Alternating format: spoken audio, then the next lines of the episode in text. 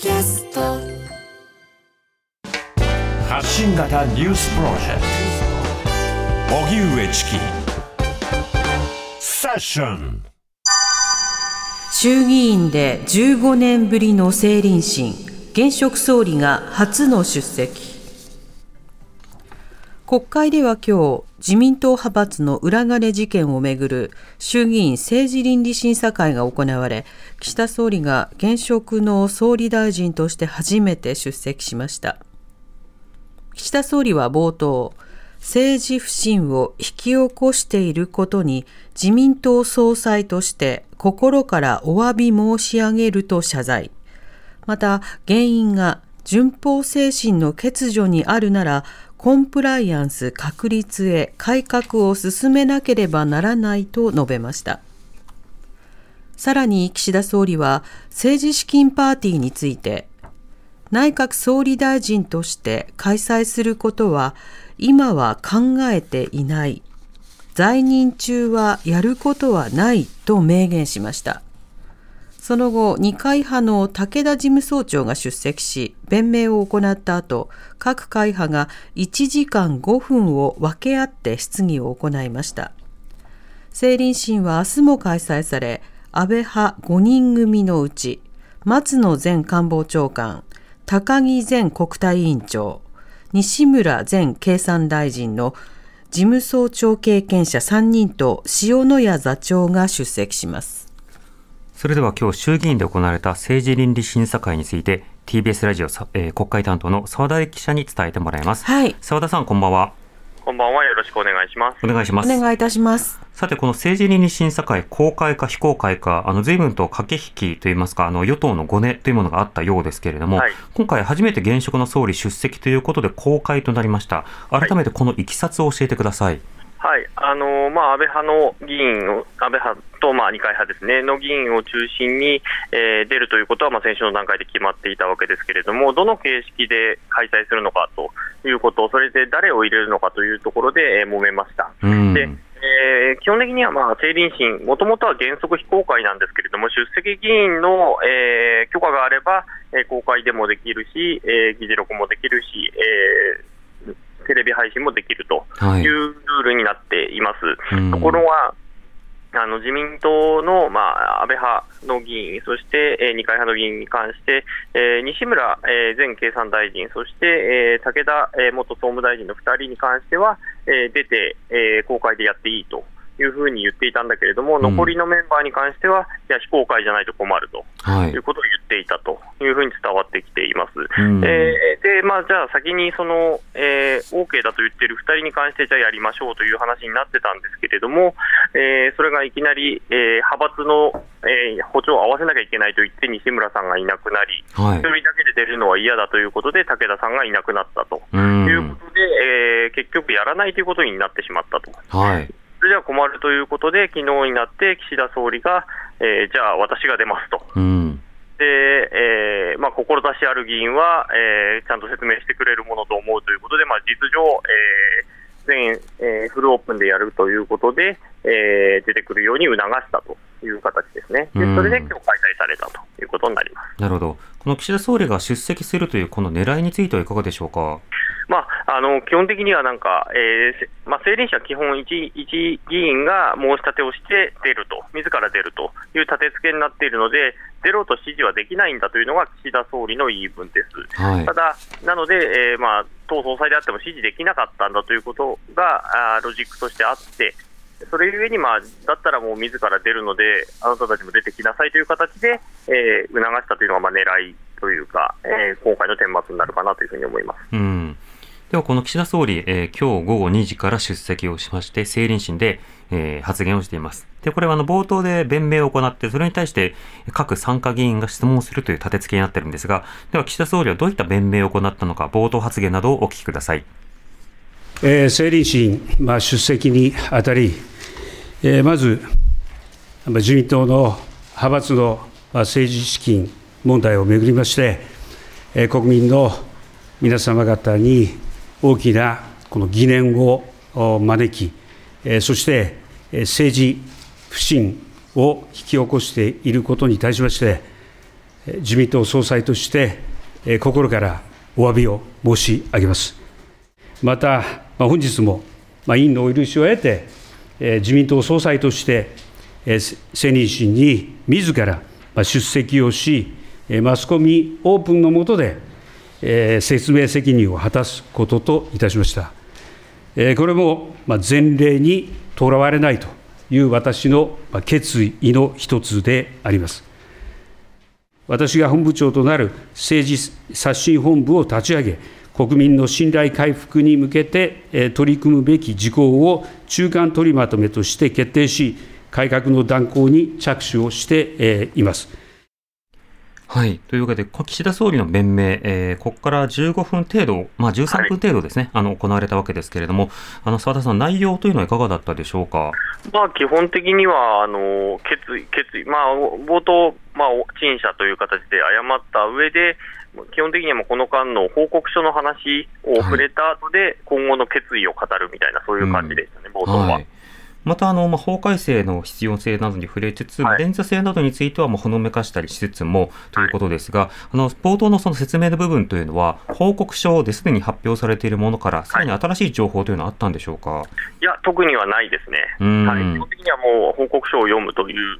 の中身を、まあ、あのなぞるというような中身だったと思います。はいまたあの各あの会派などから質問があったりしましたけれども、あの岸田派自身にもあの当然ながら、岸田議員のあの事務所についてもいろいろと追及されてましたが、その点はどうだったでしょうか？はい、あのまああの会計責任者、過去の元会計責任者が、まあ、今回、立件をされたということですで、えそれ以前にはなかったのかという質疑が出て、ですね、はい、質問が出て、それについては、えー、確認はしたが、確認できなかったと。つまり、まあ、あのデータがデータというか資料がなかったと、うん、いうことをあ、まあ、岸田議員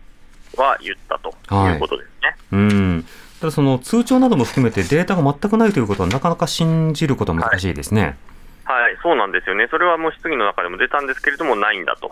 いうことを、まあ、言っているということですね。うんさて今日は、えー、80分の、えー、弁明プラス質疑の時間、合わせて80分ということになりました。まずこの時間というのはどういうふうに決まったんでしょうか？はい、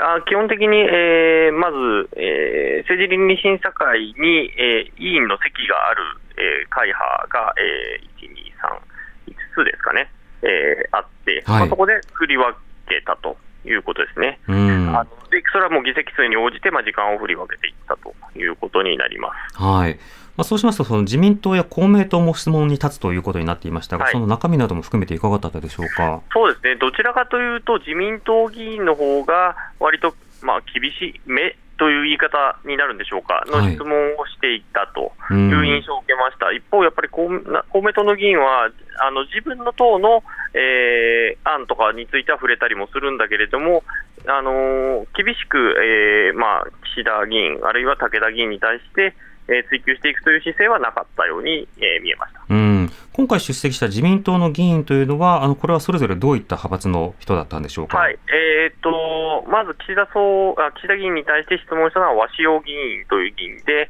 こちらは二階派の議員です。はい、で一方の、まあ、武田議員に対して質問したのは、中谷議員という茂木派の議員でした。うんまあ、異なる派閥のスタンスだからこそ、まあ、聞けたような厳しい角度というのもあったという印象ですか？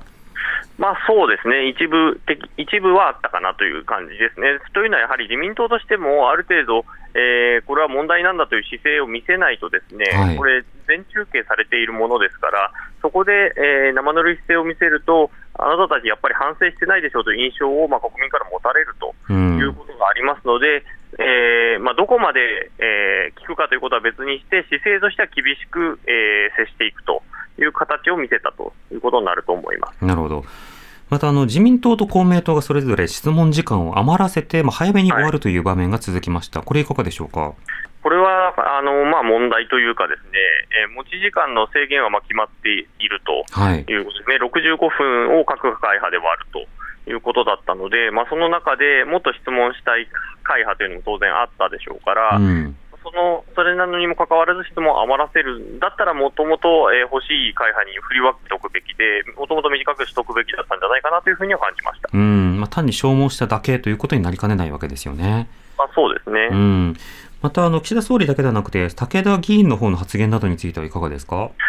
い、武田議員に関しては、ですね、まあえー、いろいろ、えーえー、それ、そんなことがあるの？みたいなことがたくさんあったんですけれども、はい、まず、なぜ、えー、二階会長が出てこなかったのかというところについては、二階会長に関しては象徴、派閥の象徴であると。うん。でだけど、えー、タッチはしてないと、はい、あの経理にはタッチしてないということで、今回は、えー、派閥の実務について分かっている私が出てきたんだと。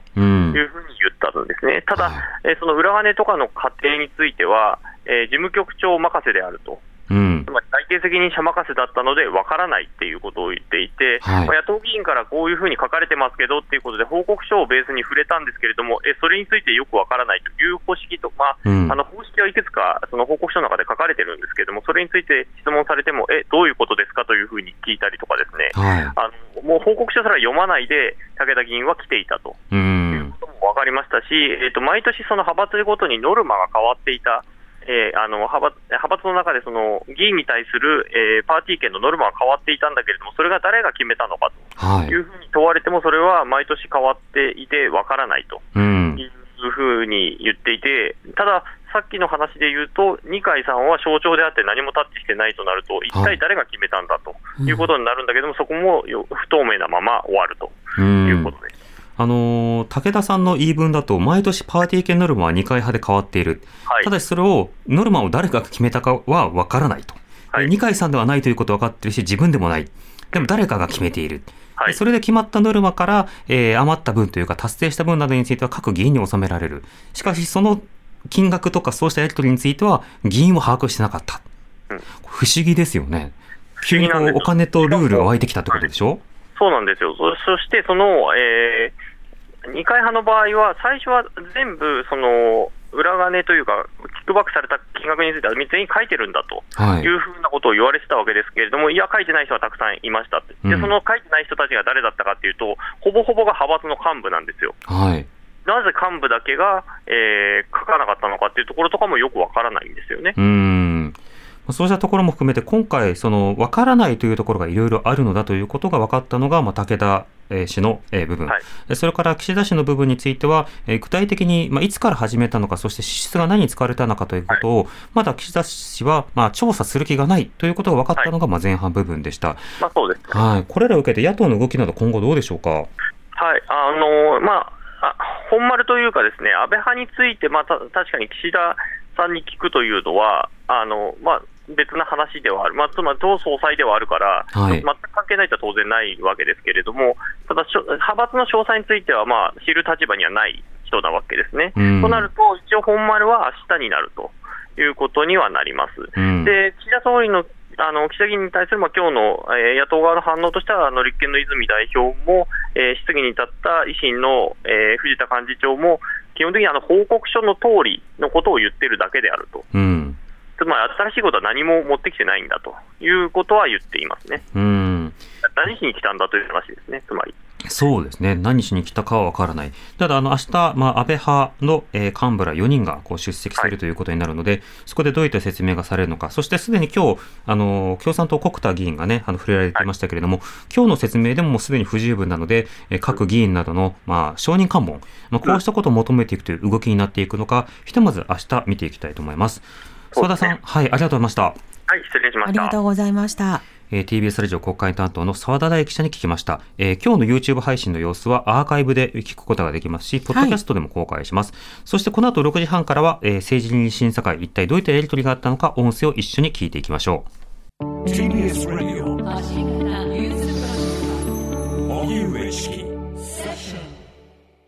それでは最新のニュースをお送りするデイリーニュースセッション、はい、今日衆議院で行われた政治倫理審査会その音声を聞いていきたいと思います、ええ、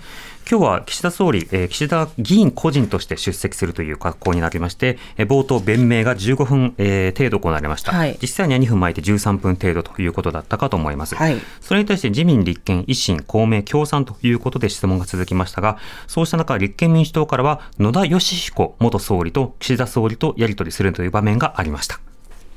先般の予算委員会で質問をさせていただきましたけれども、その時の総理の答弁を聞いていて、全く反省がないと思ったんですね。私の質問に対して、例えば2022年に7回もパーティーをやってる、異常じゃないかと申し上げましたけれども、どういう答弁かというとですね、あれ、勉強会だとおっしゃって、国民の疑惑を招きかねないことはないと、むしろ開き直っておられました。政治資金パーティーを勉強会という、ね、言い方でごまかすのは、私、やめた方がいいと思いますよ。一晩で3000万以上の、ね、収入を得るような集会をやって、それを勉強会と言っているの。どう見たって法令上は政治資金パーティーじゃないですか。だから、収支報告書に記載をして報告をするわけでしょ。法令上パーティーですよね。その政治資金パーティーをあえて勉強会と言い換えるようなやり方は、私はごまかしだと思いますけれども、いかがですか？岸田君。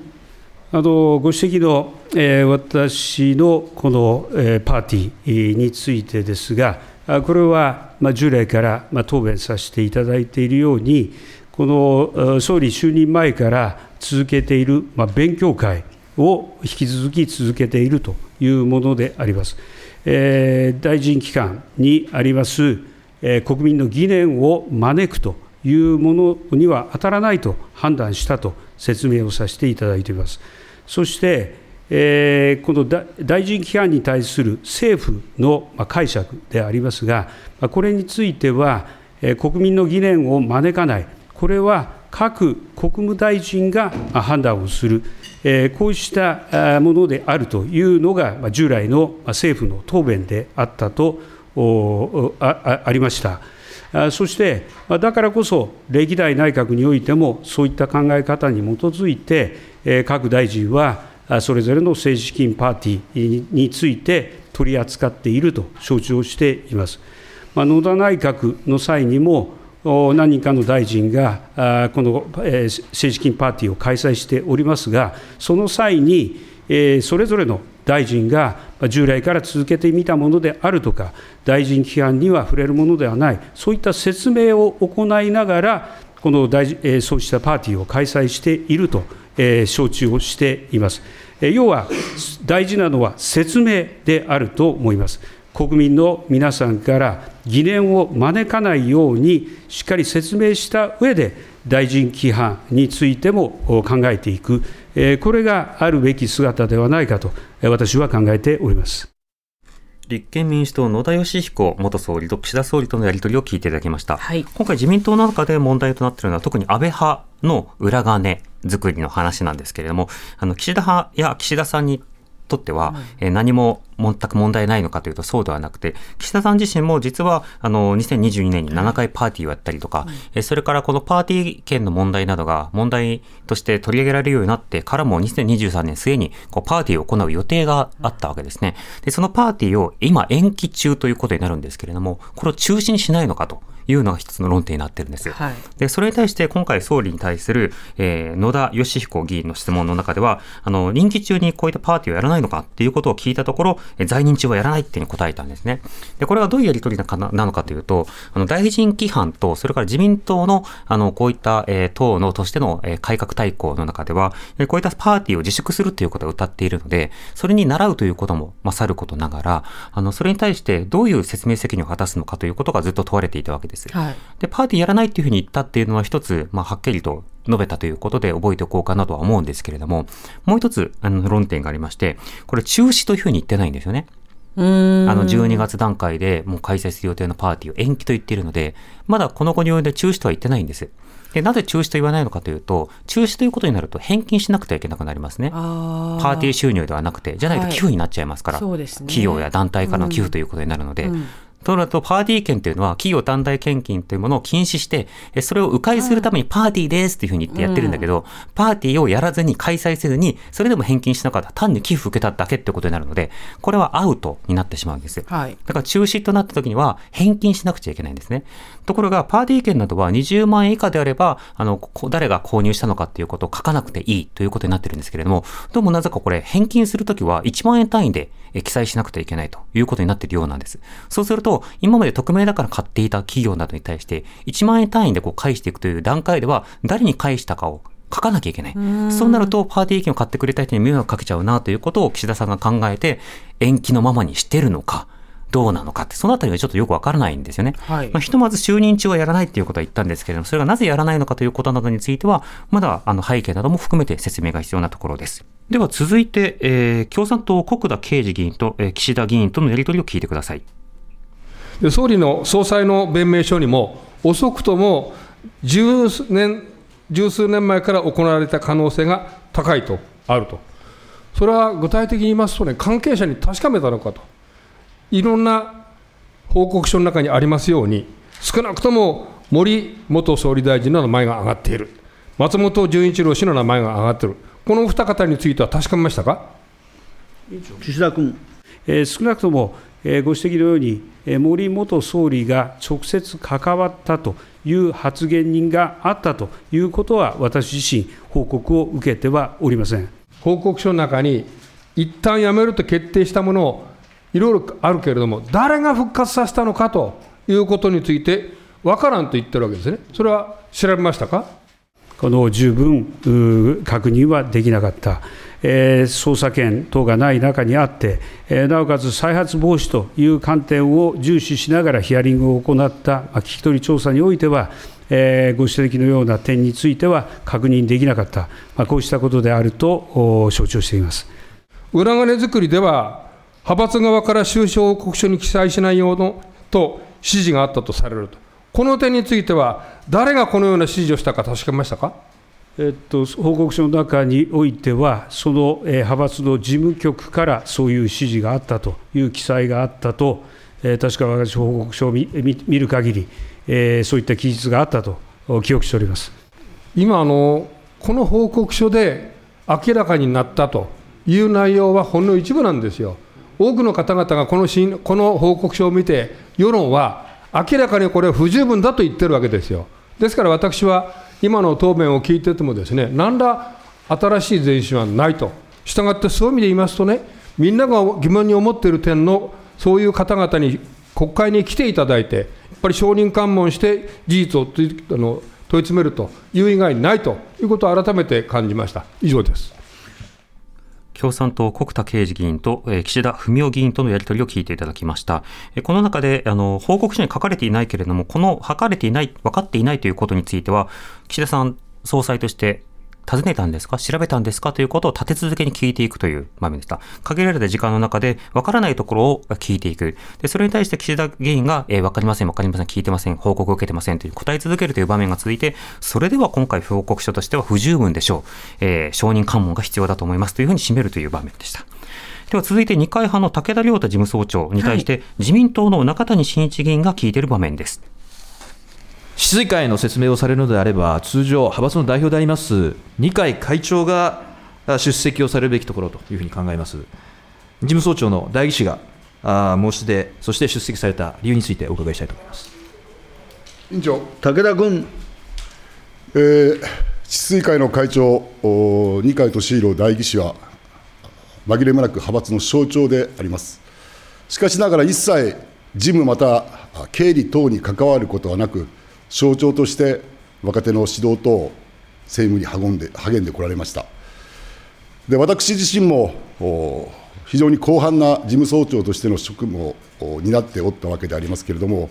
この経理だけについては、事務局長にすべて任しておったという状況であります。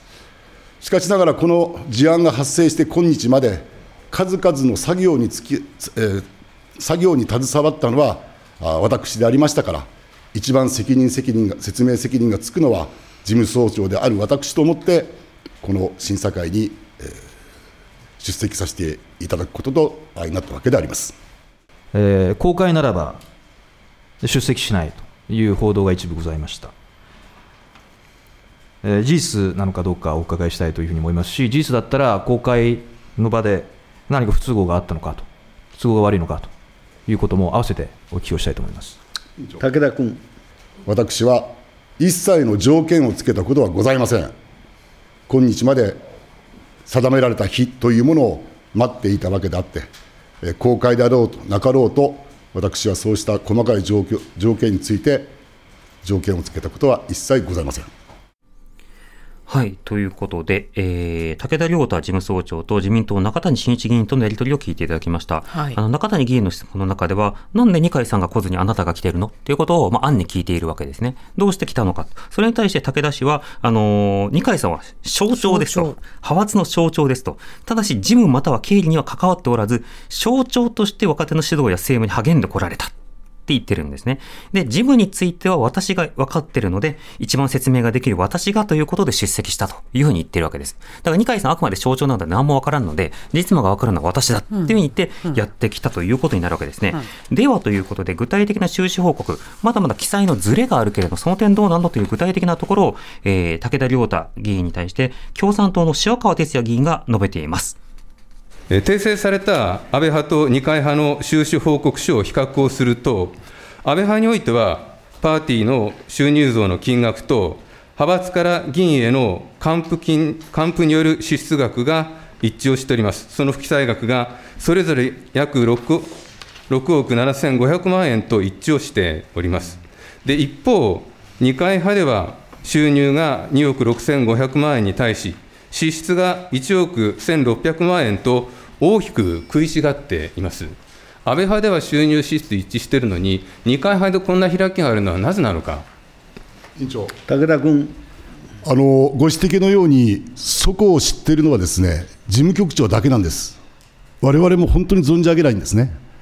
ですから、あの今からすべてこの実態解明するために、派閥としても全力で取り組んでまいります。塩川君。それでは納得されないんじゃないでしょうか。ええですから、そういう点でも、こういった問題について、事務局長以外の関係者も含めて、しっかりと聞くということは考えないんですか？委員長武田君。あの何度も申し上げておりますけれども、事務局長以外で知ってる人いないんです。本当にいないんです。ご理解いただきたいと思います。はい、えー、二階派武田良太事務総長と共産党塩川哲也議員とのやり取りを聞いていただきました。武田議員はぎ事務総長という立場なんですけど、あの今捜査の対象になっているのが事務局長なんですね。で、その事務局長しかわからない。うんたあのこの二階派のお金の中では事務局長しかわからない。だから何も説明できないっていうそういった場面があったんですね。ただこれすごいことになっているんですよ。事務局長が一人だけ全体を把握をしてるんだけれども、毎月、毎年か、あの毎回金額が違うノルマがなんとなく生まれて、そのスキーマを考えたのが誰かを分からず、そしてその派閥に所属をしている議員などは具体的に何も知らされておらず、えー各えー事務所のえー秘書たちも具体的には把握をしておらず、なんかお金が入ってきたけども、こういった記載をするということになっていた。でも派閥のそのトップの人たちだけは、えーそうしたような無記載というものが許されるという格好になっていて、なぜなのかということを分からないという分からないずくめということになっていたわけですね。一番分かるから出てきたというふうに述べる、まあ、武田議員が、はいえーこういったようなその改定を続けているような状況の中で、まあ、塩川議員はあのしっかりと調査してくださいねというふうに釘を刺すという、まあ、そんな場面もありました。えー明日は安倍派の、えー聞き取りがあるということなので、明日の政治倫理審査会にも注目してください。荻上チキ